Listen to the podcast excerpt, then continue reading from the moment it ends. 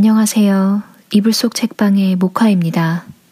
제가 처음 올린 제 팟캐스트 방송에서는 따로 인사말 없이 낭독만 진행을 했었는데요. 이렇게 두 번째 방송에서야 인사를 하게 되는 이유는 앞으로 조금 더 정기적으로 조금 더 꾸준히 팟캐스트 방송을 해볼까 해요. 그래서 이렇게 인사를 드리고요. 음, 앞으로 올라가는 낭독 책들은 주로 제가 인상, 인상 깊게 읽은 그런 책들을 위주로 함께 이야기 나누고 함께 공유하고 싶은 책들 위주로 올라가게 될 것 같습니다. 음, 오늘 가져온 책은 프랑스 여성 작가인 마르그리트 듀라스의 연인이라는 작품입니다. 이 작품은 책으로도 있고 영화도 워낙 유명한 작품인데요. 저는 이 작품을 처음엔 영화로 몇 년 전에 접했습니다. 음, 영화도 워낙 유명해서 그리고 워낙 잘 만들어서 영화가 워낙 인상적이었기 때문에 아, 이 영화가 원작이 있었다는 걸 알게 되고 그 이후에 책을 접하게 돼서 책을 읽게 되었는데요. 역시나 영화만큼이나 영화보다 더 책이 좋더라고요. 음, 보통 원작이 있는 영화가 탄탄한 경우는 다 원작이 탄탄하기 때문인 경우가 많은 것 같아요. 이 작품도 그런 것 같고요. 음, 간단하게 이 작품에 대해서 줄거리를 설명을 해드리자면 1930년대, 뭐 1920, 30년대에 벌어지는 일입니다. 뭐 시대적인 상황은 음, 프랑스령, 베트남이 프랑스령 일대 일이고요. 베트남을 배경으로 한 어린 프랑스인 소녀와 또 부유한 중국인 남자의 사랑 이야기를 다루고 있습니다. 음, 이 소녀는 가난한 가정에서 자라오면서 어리지만 그래도 정신적으로는 꽤나 성숙하고 어떻게 보면 매우 비관적인 소녀라고 볼 수 있어요. 그리고 이 소녀가 만나게 되는 부유한 중국인 남자는 나이는 이 소녀보다 많지만 인생에 대한 큰 낙 없이 다만 부유하게 살아가는 그런 남자라고 볼 수 있습니다. 그런데 이 둘이 우연히 강가를 건너면서 강가를 건너는 배 안에서 마주치게 되고 그러면서 이제 관계를 가지게 되는 그런 내용이에요. 음, 읽어보신 분들은 알겠지만 이 둘의 관계가 매우 매우 매우 육체적인 관계를 위주로 진행이 되고 처음부터 끝까지 그리고 정신적인 교감을 하는 부분은 매우 적어요. 그래서 과연 이 둘이 진정한 사랑을 나누는 관계였을까? 혹은 단지 욕망을 풀기 위해서 단순히 육체적인 그런 욕구를 해소하기 위한 도구로 서로를 사용했던 것이 아닌가라는 뭐 이제 의견이 갈리기도 하는데요. 음, 뭐, 이후에 맨 마지막 부분에서 나오기도 하지만 결국 소녀는 이 남자를 사랑했다고 뼈저리게 느끼고 또 이 남자를 사랑했던 자신의 그 감정을 여태까지 깨닫지 못했던 것에 대해서 이제 뼈저린 후회를 하게 됩니다. 음, 이 남자는 이 소녀를 역시나 같은 의미에서 사랑을 했었고요. 저는 이 작품이 서로를 끊임없이 갈망하지만 또 사랑은 아니라고 스스로에게 계속 세뇌시키고 단념하고 비관적으로 상대를 신뢰하지 않는 그런 식의 관계를 유지를 해가는 이 둘이 참 새롭다고 느꼈어요. 보통은 사랑에 빠지면은 자신들의 힘든 상황을 공유하고 서로 기대려고 하잖아요. 근데 이 작품 속의 두 주인공은 서로의 힘듦이 있지만 절대로 그 부분에 대해서 뭐 뭐 기댄다던가 물론 물론 물질적인 기대은 합니다. 그건 어떻게 보면 육체적인 교류의 대가인 마냥 유체적인 교류를 하면서 물질적인 부분을 이제 소녀가 일방적으로 이 부유한 중국인 남성에게서 받죠. 음, 하지만 그것 외에도 분명히 둘은 감정적으로 서로를 사랑하는 마음이 있었고, 하지만 그걸 믿지 않았죠. 스스로도 믿지 않고 상대방을 신뢰하지도 않았던 그 안타까움이 책에서 고스란히 드러나는 것 같아서 아주 인상적으로 읽었던 책입니다. 음, 그러면 제가 책 속에서 조금 인상적으로 읽었던 부분들을 낭독을 해서 함께 공유를 해보려고 해요.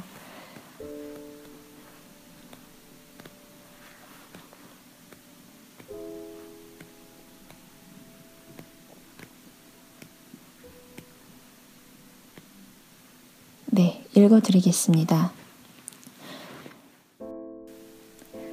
콜랑의 그 연인은 사춘기의 이 백인 소녀에게 정신을 잃을 정도로 몰두했다.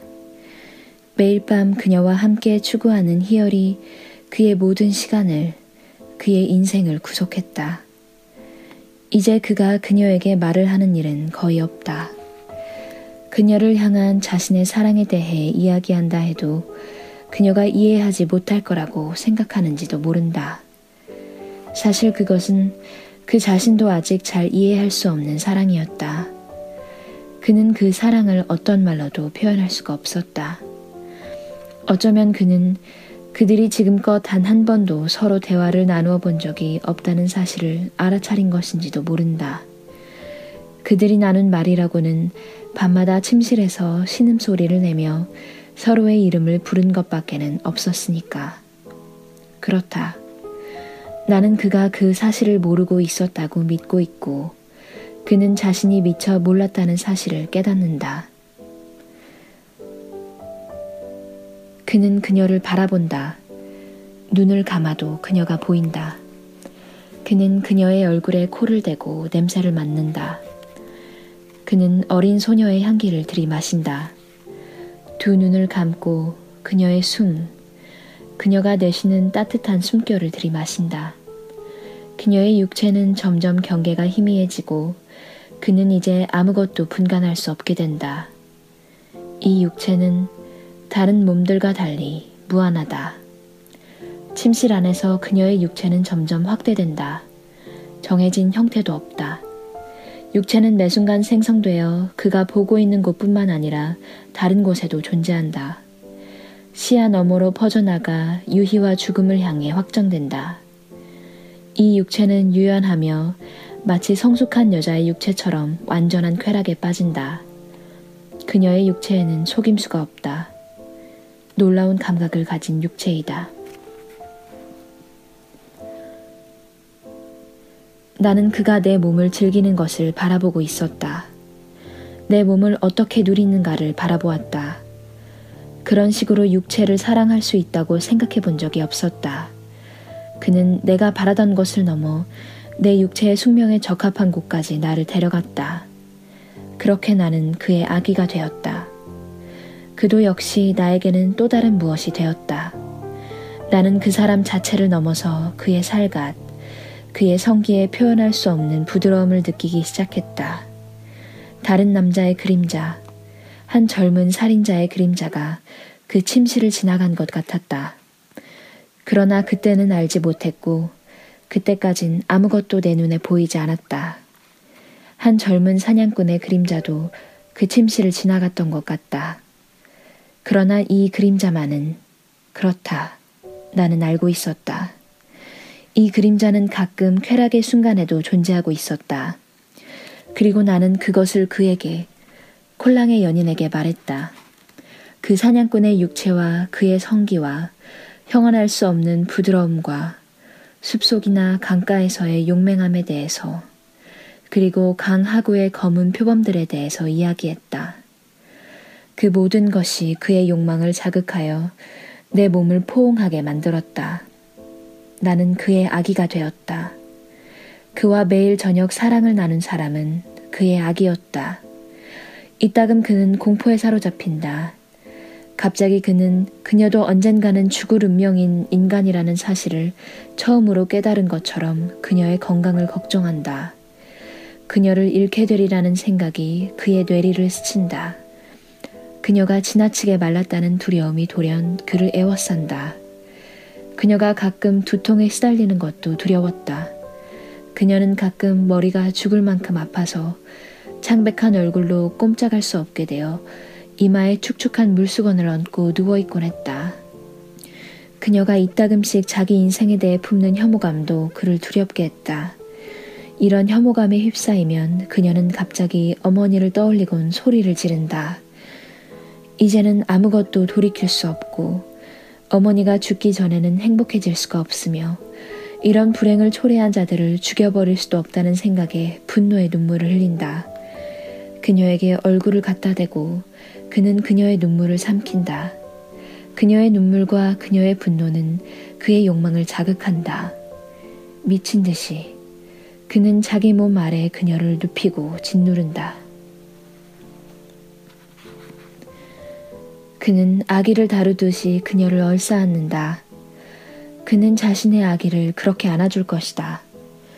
그는 아기의 몸을 가지고 논다. 아기의 몸을 엎어놓는다. 자신의 얼굴, 입, 눈을 아기의 몸속에 파묻는다. 그녀는 그가 그런 놀이를 시작할 때 눕혀진 그대로 계속 몸을 내맡기고 있다. 갑자기 이번에는 그녀가 그에게 애원한다. 무엇을 원하는지는 말하지 않는다. 그는 잠잠고 있으라고 소리친다. 그는 더 이상 그녀를 원하지 않으며 더 이상 그녀의 알몸을 만지고 싶지 않다고 소리친다. 그러면 그들 둘 사이에는 공포가 자리 잡고 빗장이 잠긴다. 그러다 다시 빗장이 풀리면 눈물 속으로, 절망 속으로, 행복 속으로 공포도 사라진다. 저녁 시간 내내 그들은 입을 열지 않는다. 그녀를 기숙사로 데려다 주는 검은 승용차 안에서 그녀는 그의 어깨에 머리를 기댄다. 그가 그녀를 끌어안는다. 그리고 그녀에게 말한다. 곧 도착할 프랑스 배가 그녀를 싣고 떠나 그들을 갈라놓게 되어 다행이라고. 차가 달리는 동안 그들은 아무 말도 하지 않는다. 몇 번인가 그가 운전기사에게 강변을 따라 한 바퀴 돌아가자고 말한다. 그녀는 지쳐서 그에게 기대어 잠이 든다. 그는 키스를 퍼부어 그녀를 깨운다. 기숙사의 불빛은 푸른색이다. 향냄새가 난다. 황혼 무렵에는 언제나 향을 태운다. 더위가 개어있지만 창문을 모두 활짝 열어놓았는데도 바람 한 점 없다. 소리를 내지 않기 위해 구두를 벗지만 나는 태연하다. 나는 사감이 일어나지 않으리라는 것. 그리고 이제는 밤마다 언제든 내가 원하는 시각에 돌아와도 된다는 것을 알고 있다. 나는 곧장 HL의 자리를 보러 간다.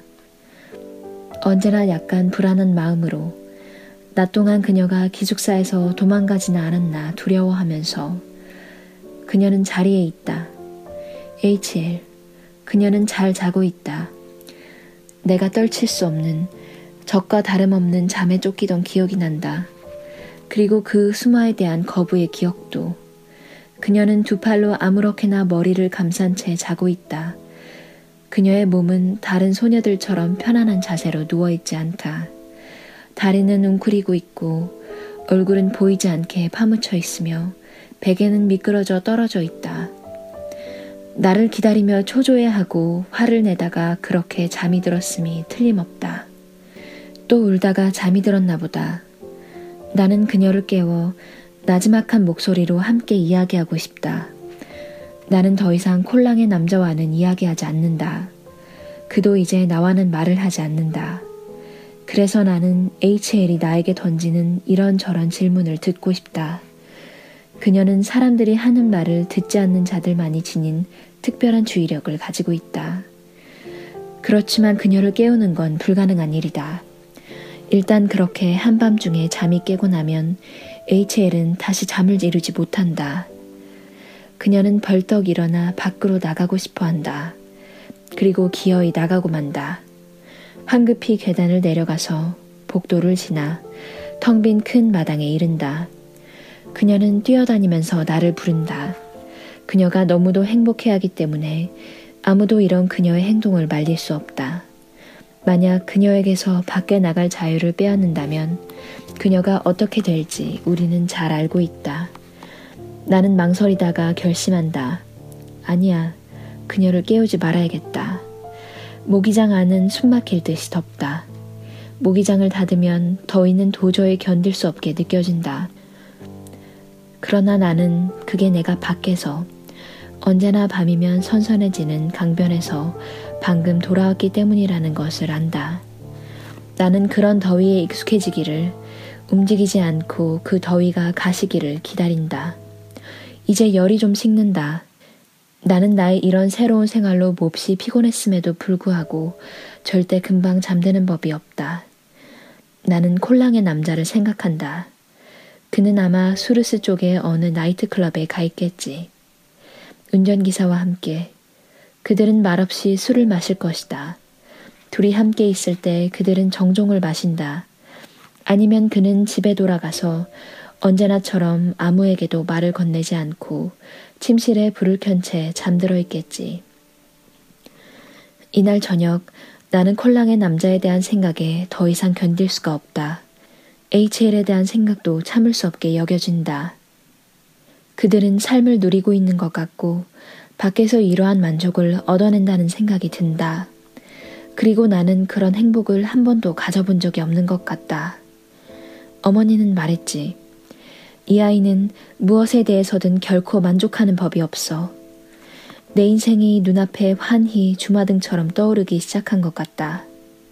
벌써 이런 말을 되낼 줄 알게 되다니. 막연히 나는 죽고 싶은 욕망을 느낀다. 죽음. 이 단어는 벌써 나의 삶과는 분리되지 않는 말이다. 막연히 혼자 있고 싶은 충동을 느낀다. 그리고 막연하게 내가 나의 어린 시절을 그 사냥꾼의 가족을 떠난 이후론 한 번도 홀로 있어 본 적이 없었다는 것을 깨닫는다. 나는 책을 쓸 것이다. 바로 이것이 내가 이 순간 너머로 끝없는 사막에서 보는 것이다. 그것은 나머지 나의 생애 범위가 보여주는 것과 같은 다양한 모습으로 떠오른다.